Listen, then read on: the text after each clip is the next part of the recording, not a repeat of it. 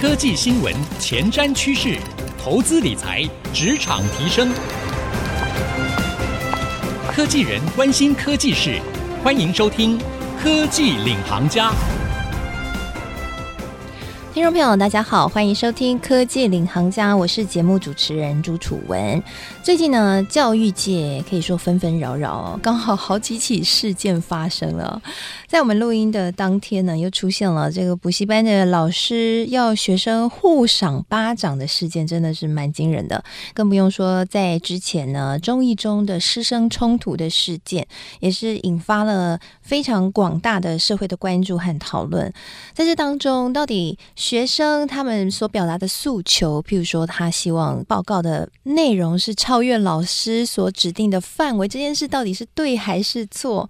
其实呢，到现在还是。很多很多的争论哈，我想这也是新时代的一种教育的变化。现在的孩子有了 Google，可以自主学习，其实有时候这个知识程度说不定还超越老师，老师也很难为啊。到底要怎么教学，真的是不容易的事情。因材施教，这孔子的名言，在这个时代更加充满挑战了。今天我们就要来好好的聊一聊这个话题，到底自主学习会出现这个挑战，我们要怎么去跨越，以及呢有。什么样的趋势啊？今天我们邀请到谁呢？我们邀请到的是科技教育平台 SnapX 的幕僚长苏诗涵幕僚长。今天苏幕僚长呢，要为我们带来他们做了一个新的研究调查，是针对二零二一年自主学习调查的白皮书，里面会揭露一些趋势哦，跟我们大家所有听众朋友分享。另外呢，我们也特别邀请到的是在 SnapX 上面开设化学的线上课程的老师，但他不是只有开线上课程哦，他还有很丰富的线下。线下教学的经验，他同时有担任过补习班的老师，也在国中和高中教过书，而且他是台大电机的高材生李勇老师。欢迎两位一起来跟我们聊聊现在这个教育的难题哦。两位好，楚文好，李勇老师好，各位听众朋友们大家好，我是 s n a p s 是科问的幕僚长 Stephanie。楚文好，各位听众好，我是 s n a p s 的化学科老师李勇老师。嗨，老师好，Stephanie 好。呃，我想最近两位应该感触很多，看到这个新闻事件一波未平一波又起。像李勇老师在教学现场，Stephanie 是长期在关注这个教育现场发生状况，你们还出了调查报告，是不是现在的学生真的跟以往很不一样？其实现在学生真的蛮不一样，就如楚文刚刚所说，我们现在的科技太发达，导致我们资讯流通的非常非常的快，所以自主学习呢，从大家不愿意探讨它，到大家必须正式去面对它。以前大家都觉得老师就是。教授课本内的内容，那学生就听从，完全听从老师。但其实现在很多知识都可以从呃网络、我们的搜寻软体、我们的社群软体去做得到。那这样的情况下，其实学生知道的很多，甚至额外的资讯，是我们老师都不知道的。所以其实现在老师，我觉得跟学生最大的转变就是，其实你也要懂得从学生身上学习。嗯，对对对对。啊，所以老师真的很难为，好难，好难哦。那 Stephanie，你们在研究现在的教学现场上面，应该也观察到一些新的现象，对？可不可以跟我们分享一下你们调查的白皮书？呃，因为刚好去年二零二一，其实台湾也经历了一场就是疫情的风波嘛。是。那所以我们其实就在这个时间段做了一下以台湾学生跟香港学生的一个自主学习的调查，延续二零二零年我们做了就是对学生来判断说，哎，他我们台湾的孩子是属于自主型的，还是投入型的、依赖型的，还是比较相对被动型的？那我想相对来说，我们大家可能心里都稍微有数，台湾的孩子还是以投入型跟依赖型的稍微多一些些。嗯。那我们今年呢，就是应该是说二零二二一年。我们做的研究就会是针对呃老师的教学风格，还有父母亲的教养风格，对于这一群孩子从被动到依赖，从依赖再往上一阶到投入，从投入再到变得更主动，有什么样的正向或是负面的影响？这个调查过程里面我蛮有趣的发现到，就是说，其实对于比较投入自主型的孩子啊，父母亲或者是老师的教学方式影响都不是很大。嗯，对父母亲有一点啦，如果是比较投入型的孩子，遇到非常严格的家长，也就是说低回应孩子需求，但是高控制欲的家长，那可能会相对来说负面影响他的一个自主学习能力。哦、但是对于老师的教学风格来说，会让他退却，会退却。就可能我本来很，你知道，我很很主动，我很想学习，可是父母亲可能会有比较大的、强烈的方向的导向。那孩子可能就会稍微就觉得，好吧，那嗯，哎、欸，那这是不是就像中一中的例子？中一中的学生其实算是比较投入型，还自己去，还自己去查了一些新的资料，结果这个老师可能形态上跟比较不能够接受，对不对？就如果我刚刚所说，其实这些孩子他们很投入在自己的。不管是学习也好，甚至这个是他的延伸学习，那既然他这么投入进去的情况下，那其实我们反而就应该去给他一个更大的弹性、更大的空间。嗯，那如果他遇到比较权威、比较呃独裁的时候，他其实很常问的三个字就是为什么？对对对，就是、哦、对。所以看到有问为什么的小孩，就知道他可能是属于投入型的小孩，对不对？不要觉得 OK，不要觉得他是难搞，哎、嗯，要觉得他可能会是像 SnapX 的这个自主学习白皮书里面调查里面的，哎，是好的呢，是投入型的孩子。嗯、对。所以他们反而刚刚我们后面讲依赖型、被动型的，依赖型、被动型的小孩，大部分都会回好或是。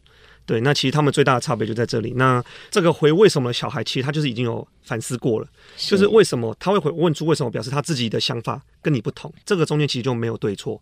就是为什么的原因，他可能或许他可能真的不知道，或许他觉得为什么你说的是对的。那其实这个就是我们现在资讯啊、科技很发达所造成的结果。好，我觉得是这样子来的。哦，对对对，了解了解。嗯。所以其实像在白皮书里面就有观察到说，投入型的孩子其实要给搭配的教育的方式，应该是要比较开明一点的，相对开明。然后我想在老师的一个比较相对高弹性，然后能够找到一些学生的方向性，给他们比较以学生为中心的教学方式，对他们来说还是会相对是一个正向的。嗯。那比较有趣的是说，其实，在高弹性，就是比方说在教学的方式弹性很很多的这种老师，反而他可以正向的影响很被动跟很依赖的孩子。所以，他不只是可以帮助到很投入型的孩子，他对于这个很被动、很依赖孩子也可以。相反的来说，对于投入型跟自主型的孩子来说，非常弹性的，或者说可能真的是让以学生为中心的老师，他对孩子影响没有那么的大。因为起码本身就很自主了哦，但起码他不会压抑他的发展，对，OK。然后，但对于就是其实是需要被提升到下一个 level 的自主型的孩子来说，呃，弹性较大的老师跟能够以学生为中心去找到协助学生学习的。这个主导性的这个部分是有蛮大的加分的。嗯，原因是因为他们特别会引导，或者是对于那孩子来说，他会更容易比较不会有心理压力吗？或者是我觉得我这样讲吧，就是说，如果对于相对依赖型或者是被动型的孩子，如果老师还是用一个我教你听的方式，那就刚好是跟他的行为是一起走嘛。就是学生本来就被动在听，对，对，被动在接收，那继续老师教我听，我有没有听进去？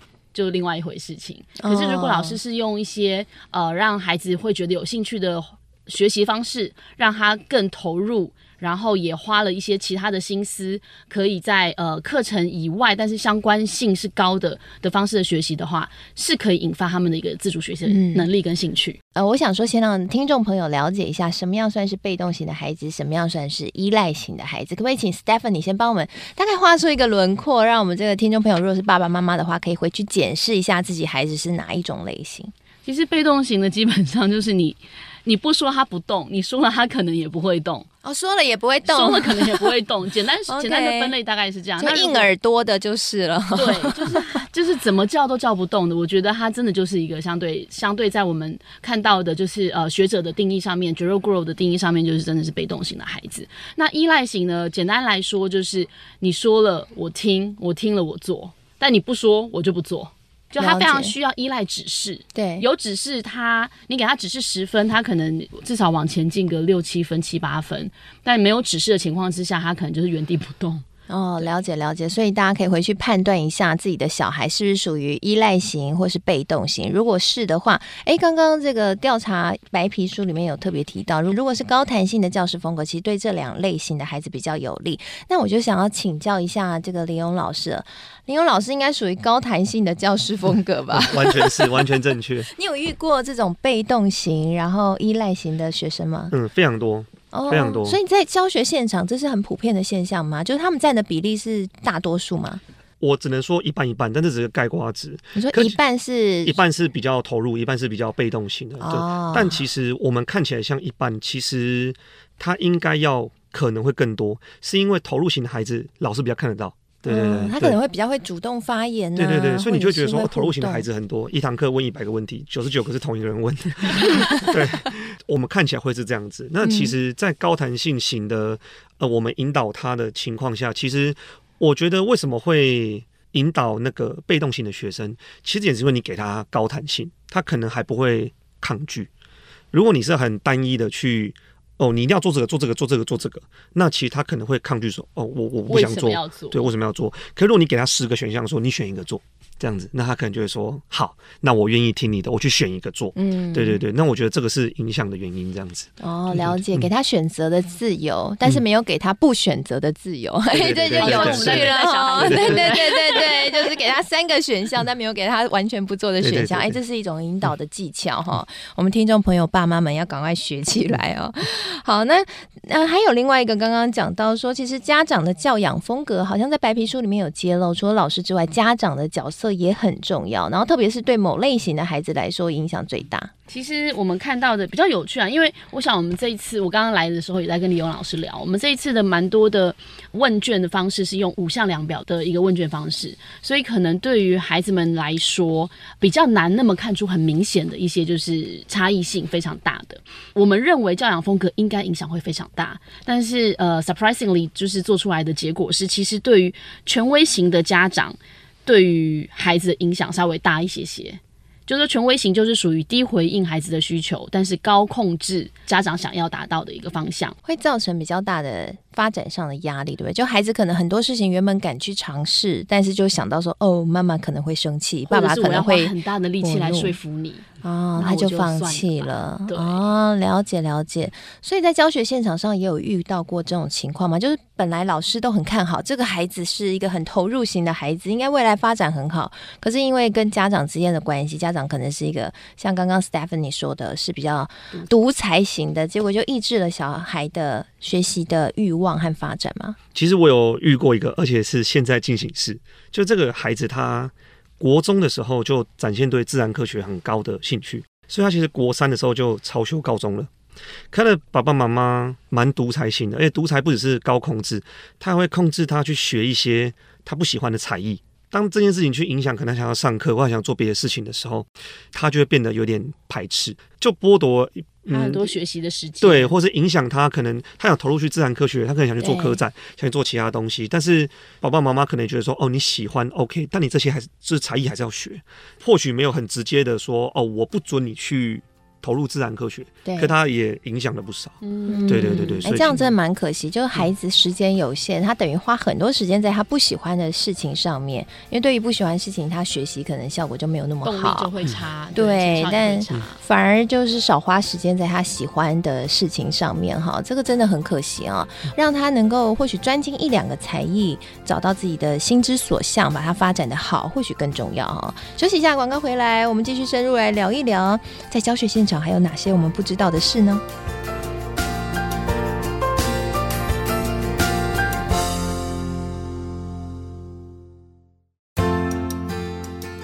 回到科技领航家，我是节目主持人朱楚文。今天呢，我们科技领航家为各位邀请到的是 Snap S 的幕僚长苏诗涵幕僚长 Stephanie，以及呢在 Snap S 上面有开设线上课程化学课程的老师李勇老师，他同时也有在线下有很丰富的教学经验，而且他还是编过国中参考书哦，哈，很厉害的一位老师。他们所观察到的最近师生话题很多哈，这个教学现场上面是不是有看过类似这样的一个？师生的冲突呢？那到底对于不同类型的孩子、不同类型的学生，我们该给他一个什么样的教育的方式，让他可以最好的主动学习？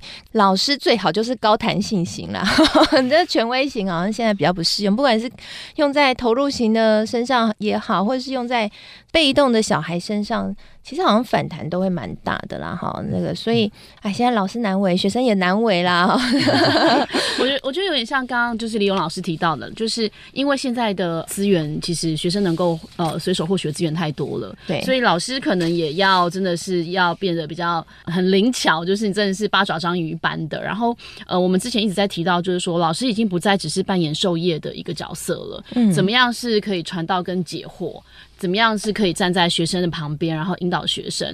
可能我们把老师的教学风格分的也许太单一了，太简单了一点点。虽然我们也是用学者的呃理论去做一个切分，那我们把它分成单一型啊，或是只是专注在正式课程，然后或是以学生为中心跟，跟呃刚刚提到就是高弹性。其实我们看到。老师可能也不能单一一个面向而已，因为其实面对不同类型的学生，他的确需要不同类型的教学方式。比方说，如果对于所有的学生都用很就是正式课程，因为老师其实备课有时候是非常辛苦的。对，我备的这么辛苦，我就只希望你好好的听我的课程。但是对于比方说很自主弹性的学生，就是呃投入型的学生，这可能不是他会有兴趣听老师，他可能更 enjoy 在我去自己做了很多的研究之后，我回来跟老师分享，然后得到老师的一些认可。这或许是。嗯呃，老师可以扮演的角色，所以对老师的角色，我觉得是真的是变得蛮多元的。他可能不是单一个面向，嗯，所以就是以前我们说老师是传道授业解惑，哎、欸，其实现在老师如果在面对投入型的学生，解惑或许会变成是主要的，对，因为他传道授业可能 maybe 他 Google 都已经做到了，对，他还可以回来跟老师分享呢。嗯，了解了解哦，所以现在呢，真的这个教学形态很不一样了，所以现在老师也很有挑战。你知道现在。我后来观察很多教学现场，有些学校哈开始干脆叫老师录成线上课程，然后呢上课的时候就播影片。然后最近这个线上课程也非常红嘛，像 snapbas 也推出了非常多的线上课程。但是是不是哎，现在学生其实看线上课程哈也是有挑战的，因为他不一定会看得完，很容易分心呢。所以这个到底要怎么解决？我们要请教一下这个线上线下都有教学经验的林勇老师。其实，如果要一个学生好好的在就是线上，在电脑前面、荧幕前面把课程完整学习完，其实需要多方的努力。第一个，当然最直接的当然是学生跟家长本身。他如果在家里的话，当然要营造一个没有任何影响的环境。比如说，我们今天可能。让他在真空室，手机交出来，对对对对，完全无杂音。对，电电磁波 真空，太难了。对对对，电磁波真空，对对，无线的东西都要拿掉。不行，WiFi 也不能断掉。对，也可以接有线的嘛。对对对，让他让他可以去说，真的比较心无旁骛的去看，就解决外在因素之后，就可以回到学习本身。那学习本身呢？当然，我们比如说，我们这次有提出这个主动式学习，其实就是让我们在学生在。电脑前面能够顺利的把它课程上完，那其实，在我们的线上教学的影片里面，其实会有很多的呃方式去让他去思考，去让他能顺利的去上完且完整学习。比如说，我们能在这个上方面做的改进，呃，我们能做的事情，其实就是像我们很常在，就我本身呢，在上课的时候，像我们录制影片的时候，很常会去抛出问题来。哦，抛问题就会有互动。对对对对对，嗯、那我。看不到，虽然我看接触不到他的互动，但他能自己跟自己互动。对对，我们抛问题出来，那你可以去思考。那抛的问题，那就会很，比如说我们需要开抛一个开放式问题，千万不要抛选择题，不然他回答 B，然后就开始睡。对，哎，这很重要。对对对，一定要抛一个开放式。大型的问题，哎、欸，这我很认同，因为我刚刚写一本书《提问力决定你财富潜力》，里面就有讲开放式提问跟封闭式提问。开放式提问可以促进对方的脑袋的思考，所以这个对于老师来说是很好用的工具，对不对？嗯，甚至开放式问题有很多的面向，它要多开放。就像比如说我们在上化学课好了，它可能会有有机化合物，这大家可能都有听过。当我们抛出一个问题说有机化合物是什么？哦，那真的好大。那太大了，那讲不完。可如果你随便拍个说，哎、欸，有机化合物里面有一种，比如说我们的醇类，你知道是什么吗？你有听过吗？那他这时候就思考说，哎、欸，这么小的问题，我应该有听过吧？最近很红的嘛，疫情期下，这个乙醇就是嗯，对这个我们酒精的那个消毒用的嘛，所以他就会回想去这件事情。所以我们可以从小的开放式问题慢慢把它变大。那其实某方面来说，就是他在电脑前面讨论，那其实不知不觉他跟上这个课程之后，他就可以更完整的学习。对对，所以我觉得抛问题是，呃，我们在线上课程里面一个蛮重要的关键。嗯，所以抛问题也有技巧，这不能够不能够太大范围哈，嗯、或者是我自己是发现，像我们在访谈的时候会用交叉式提问法，就抛一个开放式问题，然后再用一个封闭式的问题，嗯、把它收敛，然后再一个开放式的问题啊。嗯、所以其实这个老师现在这个口语表达能力也是要很强呢，要多设计一些梗哦，才能够让教学现场可以变得比较活络一点。其实像现在大家都在提主动式学习的教学法，刚刚李勇老师提的这个是不是就属于主动式学习的教学法？对对对，因为我们让他刺激他，使他主动，对，那让他主动式去学习，主动式思考，主动式探索，对，这个可能就是我们主动式学习的精髓。哎，这其实跟社群很有关哈，因为其实像现在小朋友都习惯活在社群媒体的世界里，其实社群就是一个很高强度互动的一个地方，所以现在再回到我们现实的教学现场，如果没有互动，哎，真的不行了啊，或者是你是线上的学习。哎，没有互动，可能学生也受不了啊！一定就像人家那个直播主在直播旁边一定要有留言打赏、啊，打 要么你可以打赏，要么你旁边可以留言，还要举办投票。那现在 KOL 也是很难当啊，大家都要互动，所以老师也要搞得跟 KOL 一样。对啊，真的要想对啊，要想梗，要想游戏，对不对？没错。而且老师的课程上面的呃整个计划上面也需要脚本的，跟传统的我们认知上，不管是呃实体课堂上面，或者是传统我们认知的线上课程，其实差异性蛮大的。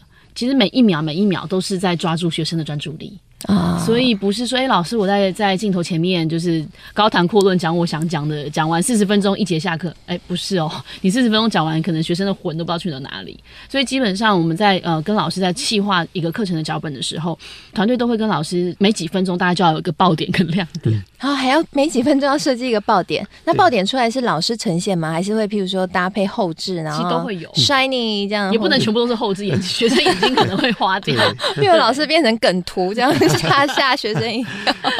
对，就是大概呃，比方说老师的，不管是他的语气上的停顿点、时间点，对对，或者是刚刚楚文讲的后置。问题的设计上面一样，都是会需要在企划上面去做一个切点啊。所以呢，现在真的教学现场哈，挑战非常的大。其实有志于教学的老师们，其实应该是更兴奋了哈，或者是都很乐于去调整自己教学的方式啊。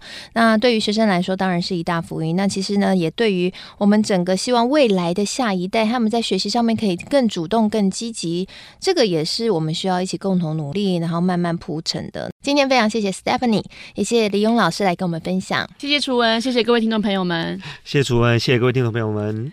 好，非常谢谢两位老师。那我们现在节目呢，除了会在 IC 之音主客广播播出之外，也会同步上到 Apple Podcast 和 Spotify。所以邀请您，如果喜欢我们的节目的话，可以上这两个平台搜寻“科技领航家”，就可以随选随听我们所有的节目喽。同时呢，在今天节目播出之后，我也会将 Stephanie 以及李勇老师精彩的分享啊，以及我的新的感想写成一篇采访笔记，放在我的脸书粉丝团，搜寻“财经主播主持人朱楚文”就可以看得到了。谢谢您收听今天这一集节目，希望这一集节目对您有所帮助。我是楚文，我们下次再会了，拜拜。